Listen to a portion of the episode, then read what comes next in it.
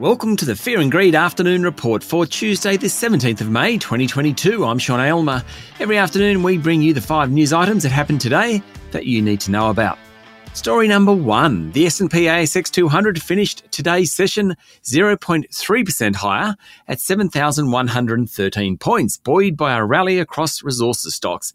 The bourse has just been inching up over the past few sessions. The big banks did reasonably well, as did the utility companies. Healthcare, industrials, and real estate were the worst performing sectors. Another jump in oil prices boosted the energy sector.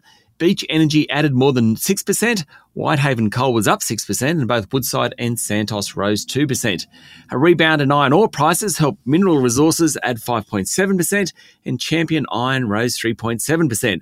Both Fortescue Metals and Rio Tinto jumped more than 2%. Brambles was the worst performer, down 7.6%. More of that shortly. PointsBet Holdings, REA Group, and Magellan Financial were all off around 4.4%.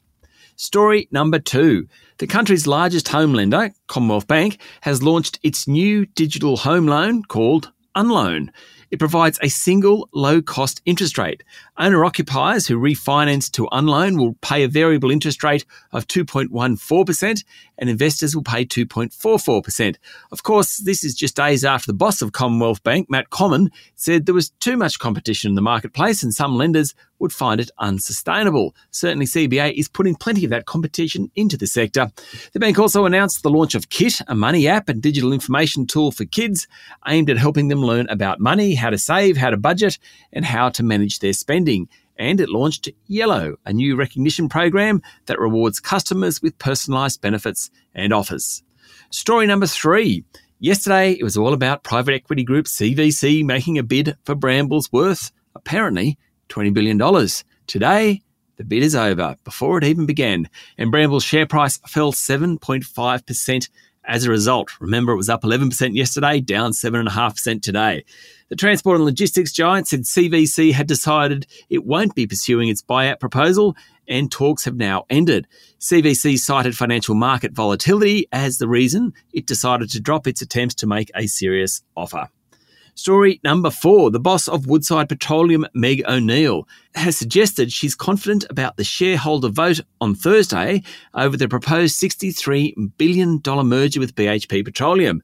Ms. O'Neill tried to steer away from commenting directly today, but told the Australian Petroleum Production and Exploration Association conference in Brisbane that the company's feeling good about the deal. She said the new company, assuming the vote passes, will hold a big stake in energy security in both Australia and North America. The vote needs just 50% support. At the same conference, the chair of APPEA, Ian Davies, said record oil and gas prices are no good for anyone. He said increasing the supply of gas was important to put downward pressure on prices. And story number five, hot off the press this one, the unemployment rate in the United Kingdom has fallen to 3.7%, the lowest level since 1974. For the first time since records began being kept, there are fewer unemployed in the UK, 1.257 million, than job vacancies. All the numbers were good today. There was a record number of people moving from unemployment to employment and from economic inactivity to employment, but real wage growth was 2% lower on the back of the recent big jump in inflation. That's it for the afternoon report for Tuesday, the 17th of May, 2022. Michael Thompson and I will be back tomorrow morning for the Wednesday edition of Fear and Greed. I'm Sean Aylmer. Enjoy your evening.